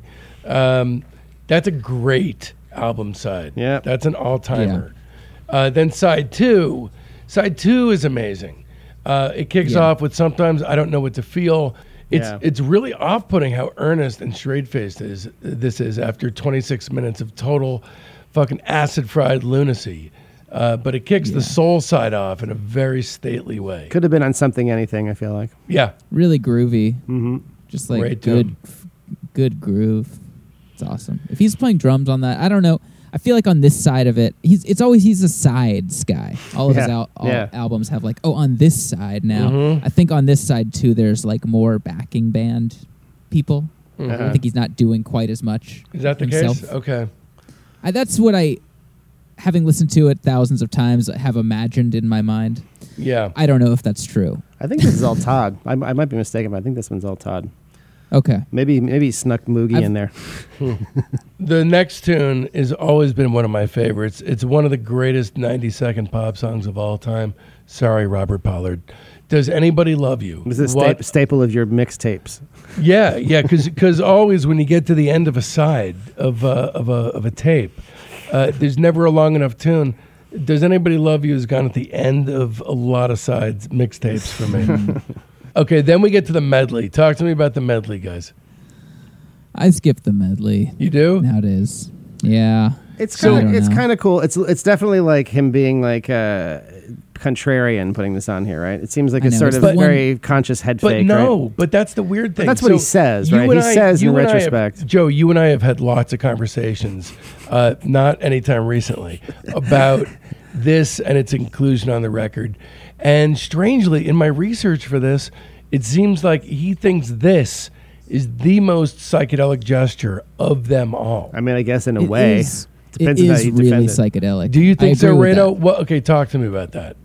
Well, I think it's a really psychedelic idea. It's a big psychedelic medley of a bunch of like soul songs. I mean, it is. It's so vague. It's kind of like Vegasy, though, almost. Yeah, but I, I see. This is where I, I think that it's actually truly psychedelic. You know, like there's psychedelic music, and that's like a genre, and then mm-hmm. there's like a psychedelic idea, like this. Yeah, he's doing the whole thing just to set up the like the joke of doing cool jerk in seven. You know, so he does cool jerk in like seven four. I think it's like all like it's all just building to that, so you can like pull the rug out and do like this weirdo Yeah. version of cool jerk. Something that four people would get. Yeah, it's like Me, me being one of them. yeah. The sort of next bit after that's kind of the rabbit hole part. So you get kind of hungry for love. That's not a good song. and is it my name? Or, or kind of those are probably that the, is it my name is not that good. yeah. either. So those are the two kind of uh, those. I Are, like. I don't want to tie you down, and is it my name? Yeah, I don't well- want to tie you down. It's a different story. yeah. I tell you, I don't want to tell you down. It's great. that's a work. That's a work of tremendous majesty. That's a whole different fucking deal. It's a Um, beautiful song. and it's under two minutes. I mean, it. yeah. But somehow that wended itself into this pool of of uh, huh Yeah. material. But then it closes out Just triumph- one victory. triumphantly Just with one the just one victory. victory. Yeah, that's just an anthem. So you know the overall, like you, we just kind of went through it song by song, and that's that's there's a lot of great shit on there. Let me let me talk as an overall, please. This is something that I cannot stop thinking about. S- sometimes, conceptually, something about music will just um, will just not leave my mind, and this is one of those things. When Robert Altman did Mash, he had the world at his feet. He had whatever career he wanted to have. What he chose to do from an endlessly possible pool of material was a movie called Brewster McCloud with Bud Cort. Any any of you guys seen that movie? no, Rado? I No. have, I have not. Okay. no, I'm aware of it, but I okay. haven't seen it. Rado, you especially as a professional contrarian have got to see And an this movie. actor. And an actor and a raconteur because you're that fucking good. But I was on you, Weeds. you were on Weeds. Do you know that? I didn't I was on that. Weeds and Community. Okay, that's Oh, my that's my fun sweet, fact. dude. Yeah, yeah, I am an actor. Okay, I know go. you're an actor. I introduced you as such. But okay, so after MASH, Robert Altman uh, he re- released a record called Bruce. Uh, not a record. I'm getting my media confused. Released a movie called Brewster McCloud, starring Bud Cort, and it's about a guy who's obsessed with learning how to fly. And the big running gag in the movie is is just birds shitting on people. It's the greatest what in the fuck contrarian response to a popular piece of media that I have ever seen. Uh, and so this is always the comparison point to me. So throughout Todd's career, he's never had such a big, big success as something anything. But his response to all successes is always with the Brewster McCloud um, uh, perspective. And to me, that's just interesting. So the structure of the LP is odd, dazzling, staggering. It's a timeless album. And Todd's willful negation of his own success makes it one for the ages. I mean, there's a couple moments that seem to me to be either psych or soul filler, but overall, that's quibbles. It's top shelf Todd. I give it five stars. Yeah, so I mean, you know, th- th- there's just the, the ratio of good material on it, and the fact that it's surprisingly out of all his records has sort of aged so well. It's such kind of a strong flavor in terms of production, and like it, it, it has this crazy blown out sound, but somehow that one seems to really have a contemporary kind of feel to it. It's, it seems like it's aged really, really well. So five stars for me too. Um, one of the best albums of all time, a studio masterpiece. Uh, one man coming apart and putting himself back together again Hmm. a thousand times over. Five and a half stars. I love it. I love it. All right, I so now we move on Todd. to Todd. so Lem- to me, the Todd album is sort of the end of a cycle. The I to me, I Mhm. group all these records, you know, uh, especially the Ballad of Something Anything, Wizard of True Star, and Todd are kind of like uh, what we call at the show Todd's imperial phase. Um, when- you don't, when you don't really think at the- initiation belongs in that grouping? initiation to me is the start of something different. you know? Interesting. I Um, think I see that as the same. Yeah, I, to me, Todd is kind of where this sort of cycle of these records where he's kind of just putting all his songs out there, and I guess Wizard's a little bit less, less like that. But I always think I always group this one with those other kind of major works. Um, this one kind of spl- it's this kind of splits the difference between something anything and Wizard a True Star. It has a little bit of the experimentation of the latter, and a little bit of the kind of song orientedness of the former. Um, it's not as focused as either of those. It's not quite as like you know. There are some stretches where there's some kind of fillery stuff, but I like this record a lot, and I'm interested to talk about it. What do you think of, of Todd, Jonathan? I think it's just so awesome. I I don't know. I I don't love it quite as much as the Wizard of True Star or something anything, but I think it's like one of my favorite um uh stud I don't know. I I love studio albums, Mhm. you know, and I think that this is like very much just like another kind of like just doing stuff in the studio, making songs for the sake of making songs kind Yeah. of thing. And it it's just it's really fun, especially the first time. My first time hearing it, I had an amazing experience. Mm-hmm. I just thought, you know, it's just so fun to listen to. I think some there's some longer. So it's like Wizard of True Star is really brief, and I feel like this song has like some a lot of longer songs that maybe I yeah, listen to. I kind of noticed that much. as I noticed that as well. The the thing that, that jammy. Yeah, the thing that kind of docks it a little bit is some of the, the some of the kind of more experimental tunes and some of the ones that are kind of lesser songs tend to be long like that, like five minutes and up. There's like yeah, a, there's a few something anything. He keeps it. He keeps even the bangers really small. I, need to Everything's talk. I need to talk about my relationship to this record. So it's a it's a very complex one. I always think I like it better than I do. So every time I approach it, it's with a it's with a tone of excitement uh, to rediscover it, and then I find always that I'm bored. The high points, the high points are amazing. I mean, the high points Yeah. are fucking incredible. Um, you know, I, I think, you know, it, I was talking before about how something, anything conceivably could possibly be reduced to a disc. This one is totally not an argument. It unquestionably should have been a single. Um, at two records, this is work, and it feels always to me like work. It's also one of the most esoterically overpadded, deliriously overstuffed double albums in rock history. Um, Yeah, uh, it's it's, it confuses me.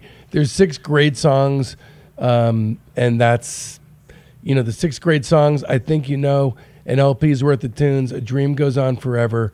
Is that love? Don't you ever learn? Sons of 1984. Um, I would add I don't. I don't really that. love. I don't even like anything else on the record. I think I clocked it at more like eight to ten things that I liked, and then I even Oh, yeah. like a, so the whole first side. yeah, we're I gonna like- go through it. Obviously. Yeah. So if side one, I think you know the spark of life, LP's worth of tunes, Dream goes on forever. Those first four, you know, the spark of life is kind of maybe the controversial one. It's kind of like a six minute long kind of synth soundscape. Yeah. bloops and squiggles. I actually like it. I like it. you it. do. You guys do. I- And always think listen you to it. I think you know is really good. Yeah, I think you know it's song. awesome. That's a great That's song. an, uh, you know one one of his great spacey ballads. So I always stick with the spark of life. I always listen to that when I put this record on. I like how about a little fanfare or whatever. Right. You Yeah, I know, the forgot about official that one, first yeah. song. Yeah. That's sick. Um, so And yeah, I L- think it starts off great. LP's worth of tunes, then Dream goes on. LP's forever. worth of tunes is great. It's uh, it's really fun. That's yeah, like it the is. first time. It's like, oh, I love it.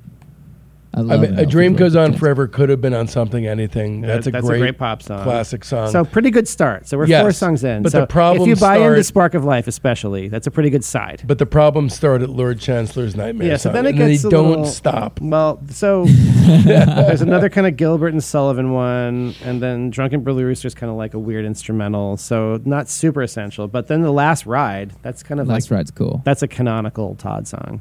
I, I think I think any Todd truly fan, minor. I think I, any Todd fan would tell you that's a kind of a, a key song. I just don't get yeah. it. I like the last ride. I don't It's get like it. a ut- it feels like utopia, more like utopia right, or something. The which Last is Ride right to around the corner. yeah. right around the corner. Um, But it's then it's the next ones that are so you get uh, everyone's gonna heaven King Kong reggae, which is very fillery. That's And what this is kind of like. It just occurred to me actually that this is kind of like just utopia. It's like his he's start he's starting to like just formulate. he that didn't idea. do, guys. He wasn't a cokehead, was it? Did he have a coke I period? don't know. It was the seventies, But like King Kong reggae, that part of the song sounds like cocaine music. I mean, I, I don't know if he's known for that cool. kind of The stuff. title seems kind of cocaine yeah, but I mean, no, it just sounds like you know that really bad Jefferson Starship stuff that is like is not aged well. It's interesting bringing up Like the all of utopia it. thing because see, we we had a hard no utopia rule for this Right. episode, and Right. I always kind of feel like utopia is sort of where like the dumping ground for his not as good material, or like the stuff that's even too weird to try as experiments. Which There are- is- there's an occasional good utopia song. Sometimes he sticks a gem in there, but I love how this is a guy who consistently releases double albums, but he needs a side He needs a- project yeah. for his shitty material. um, so yeah, so there's some of those. That's kind of a rough little stretch. So this whole yeah, this middle part. of the Side two records- sucks. This middle part is the kind of worst part. Side two is awful. But then I like the, all a bunch of the next ones. So like the whole like useless begging sidewalk cafe heavy metal kids segment. I quite No. like. What do you think I- about I that whole next bit? I useless like begging it. sidewalk cafe. I like useless begging. I like sidewalk cafe. Izzat Love? Is Amazing. amazing. Izzat Love is a classic? It is so good. It's Yeah. so late in the album, and it's it's just the single. It's so good. It's be yeah, beyond good. I like heavy metal kids too. I Nah. mean, it's jokey. Yeah, that's one of the and s- rockers that I like. And his rockers are kind of like a kind of a mixed bag, but I do like that one works for me. It's jokey. I like the recording. I think Mhm. it's cool. Yeah, it's kind of a cool riff. Um, in and out of the chakras we go. I d- don't know. That's one's that's another six minutes of kind of Yeah, just I kinda see. Yeah, you don't don't need to get to know that. I don't really man. mess But then it with that closes out one. strong because you get don't Okay, you so ever- yeah, don't you ever those learn. those two songs are sick. So you know, Don't You Ever Learn is one of my three favorite Todd songs. It's just bursting at the seams with this. Guys, can you just talk to me about why there's this unending sense of mystery in that song um, and the melodic invention that always figures in every time I hear it? Um, it's just such a stunning song. What is it about the chord sequence or the way that it's written uh, that that why that does that to me? I don't know. It's just sort of like a question mark of a f- musical figure. You know, it's kind of every line of the of the chord change is sort of and the and the melody that goes along with it in the right hand is sort of this like quizzical like question asking sort of phrase. You know, Like da da da da da da da. Right. da, Yeah, all yeah, that. Yeah. Yeah. Yeah. It's just so unbelievable. But then at the I end mean, of that whole sequence, it resolves in this like super satisfying way. You Yeah. know, that, that the, the the very super crunchy Todd chords at the end. Yep. It like really resolves like uh, so majestically. you know the That's one of my favorite songs of his of all time. ever. Yeah. I mean, the, you know, the sign of a great song is that there is no other song in existence that captures the exact mood that this one does. There's no song that has the vibe that "Don't You Ever Learn" has. It's truly. It's just a super original, super original sounding song. I mean, he's got a lot. I don't know. I mean, there's a lot of Todd songs to me that have that vibe where it's like that is Todd Rundgren like doing something pretty original. So, Sons of 1984. Let's talk about the. Um, let's talk about why there's a large amount of people singing on that. Oh, you had to f- if you bought the last album and you sent in a Card. card, you could be part of uh, come to the studio and sing on it or something. Yeah, There was some did like it some- live. that was an Yeah. Albert Grossman thing. All right. Yeah. And your name would be printed on the poster of, Of the, the of Todd the record, record. Yeah, which yeah. my dad's name is printed in. Is that true? That's right. He didn't Do you go. To have the, he it? didn't. I have it. He didn't go to the um, session thing to sing on the thing, but they did print his name in the jacket. That is so cool. Uh, That's really cool. yeah, that's awesome. So He was that big a fan. Uh, so th- this is a concert sing along, uh, and it's great. It really is. Like Rado, you were talking about these great Todd album closers. This is a double Yeah. album. You got to get a great song closing it out. He did. Yeah, and I know and, he d- and it's a live recording too. It's so weird. It's such a weird thing to have such a massive single. It's like running on empty or Mhm. something. Yeah. It's like it's so it's one of these weird things where it's like, yeah, this was recorded live in front of an audience. Uh, I give this one two and a half stars. The peaks are ascendant AF, but uh, ultimately there's just way too much filler to, to qualify this as a, a great record. All right, we're rarely more than a star apart, but we are in this one. So I gave I gave Todd four stars, and I'm I'm firm in my conclusion that is a I get it it. is a four star album. I get it. I'm gonna say a controversial five for Wow. Todd. Holy shit. the best filler album of all time. I just want to talk about the cover of Todd and how perfect all of these covers are. It's funny. to the, the cover, his fucking face, to me, He's, always tired. looked so dour. Like, Yeah, he's kind of Oh, yeah, that's what that's the the album idea. sounds Oh, like. it is? Okay. okay. That's exactly what the album sounds like. I don't know. He's got that just faded thing. I Look, here on Discograffiti, we love contention. That's a zesty uh, discussion on Todd. Yeah, yeah. And so right. with so with great fondness toward you and everything you represent, I would like to say with with open arms, fuck you, my friend. I disagree completely. Hey, what about me? Disagree with me too. I love I, I love and hate both of you right now. All right, so we, I, you guys, I love this total dissension. So what happens right after this record is Todd Rundgren's Utopia, their first record, is released. The first of many records, most of them outright shite from this band. A concurrently running project throughout his long and fruitful career. That'll be a separate episode where we invite Rado back after he smashes all records for this show. Uh, so in 1975, Initiation is released, isn't it, guys? Yeah, so this It one is. to me represents kind of a different phase. Um. I've never really kind of gotten this record has never really kind of entered my. You know, I- this has never really been one of my favorites, and it, that didn't really change on this go round for me. Um, you know, I love great musicianship as much as anybody. You know, I love like Yes and King Crimson and like the Black Page and shit and like John McLaughlin, all kinds of crazy players. But the thing to me for prog, you know, this is kind of where Todd kind of starts going kind of prog. And I really only like the really like the very top tier prog. Like second tier prog, where it's not like super elite musicians. I just it's not really that fun. It's Do you just- let Rado? Are you? What's your stance on Initiation? How, what's your feelings on Um, this? I agree with Joe. I okay. I like Real Man a lot. That's a great song. That's a fucking manifesto. That it's so he's always cons- got one. He's always got yeah. he's always Uh-huh. got the one. But that That's song the I is Saw the Light, for him. you it's a know. great song. And, and w- here's my argument for the record, regardless of how you feel about the entirety of the rest of it. Real Man is him throwing down, not just as in his career, but in in all the lyrics. This is him as a man cu- looking around and taking stock. So I get it. If you guys, I don't even know if you guys hate this record or Well, you know, musically, you know, th- th- that song's amazing, but then it really kind of like gets into it gets weird. it, the whole side. The whole side two, I just can't do it all. Side two is a demonstration of the principle that I have to follow my muse no matter where it takes me. So you got to appreciate it, even if you don't, even if you can't get behind it. And you and me cannot get behind it. Rado, can Rado, can you? Uh, can you get- Rado can. Jonathan yeah, Rado can do radio, Rado has been known to th- throw it on. You know, if you want to listen to something pretty like backgroundy, you know, I, I can think about it like that. That's kind of in, you know, I c- just in the background put on side two.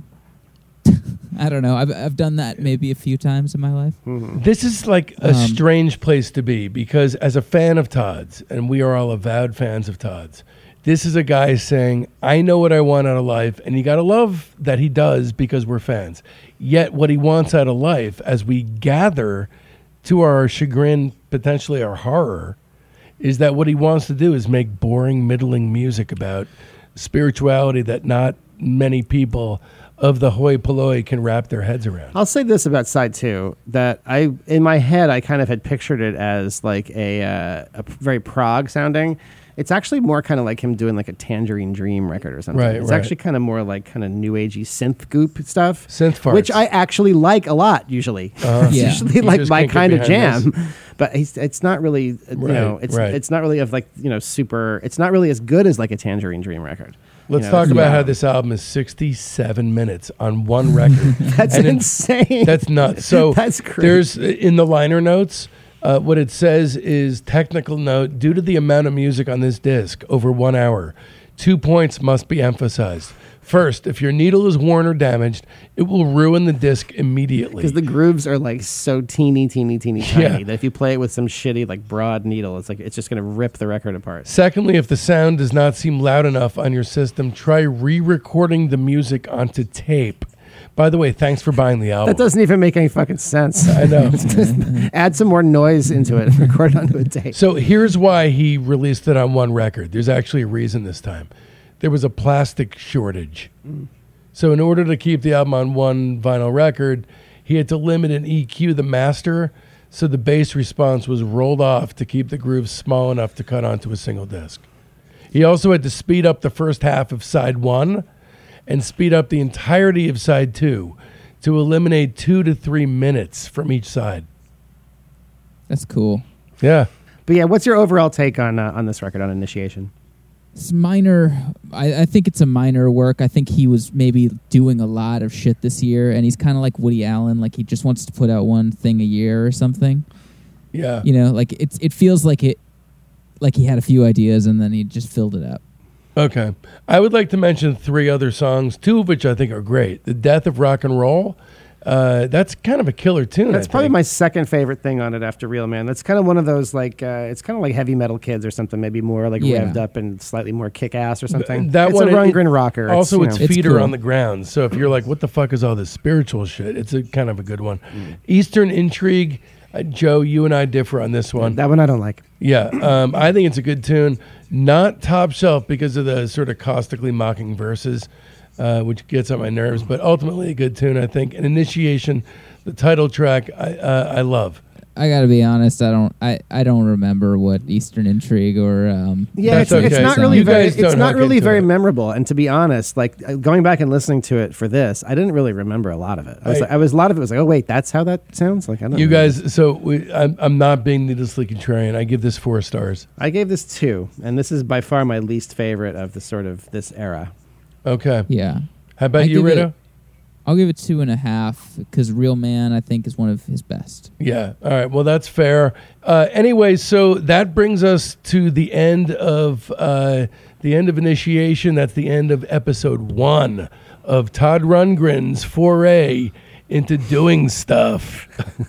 uh, so catch us on all the social medias, all the platforms: uh, Facebook, Twitter, Instagram. Um, you name it, we're there. We're present. We're accounted for. And Jonathan will be returning for some of part two. That's right. will- Only we will do some because he can't hang with uh, stuff as it gets And 80s. one can hardly blame him. Yeah, so what, uh, the, all the deep, dark work is left to us. It's okay. So uh, we do this for you so you don't have to. So catch us on all the platforms. Uh, listen to us constantly. Give us all kinds of great five star ratings. Uh, we're catching on. Thanks to you guys. We love you so much. See you next time on Discograffiti.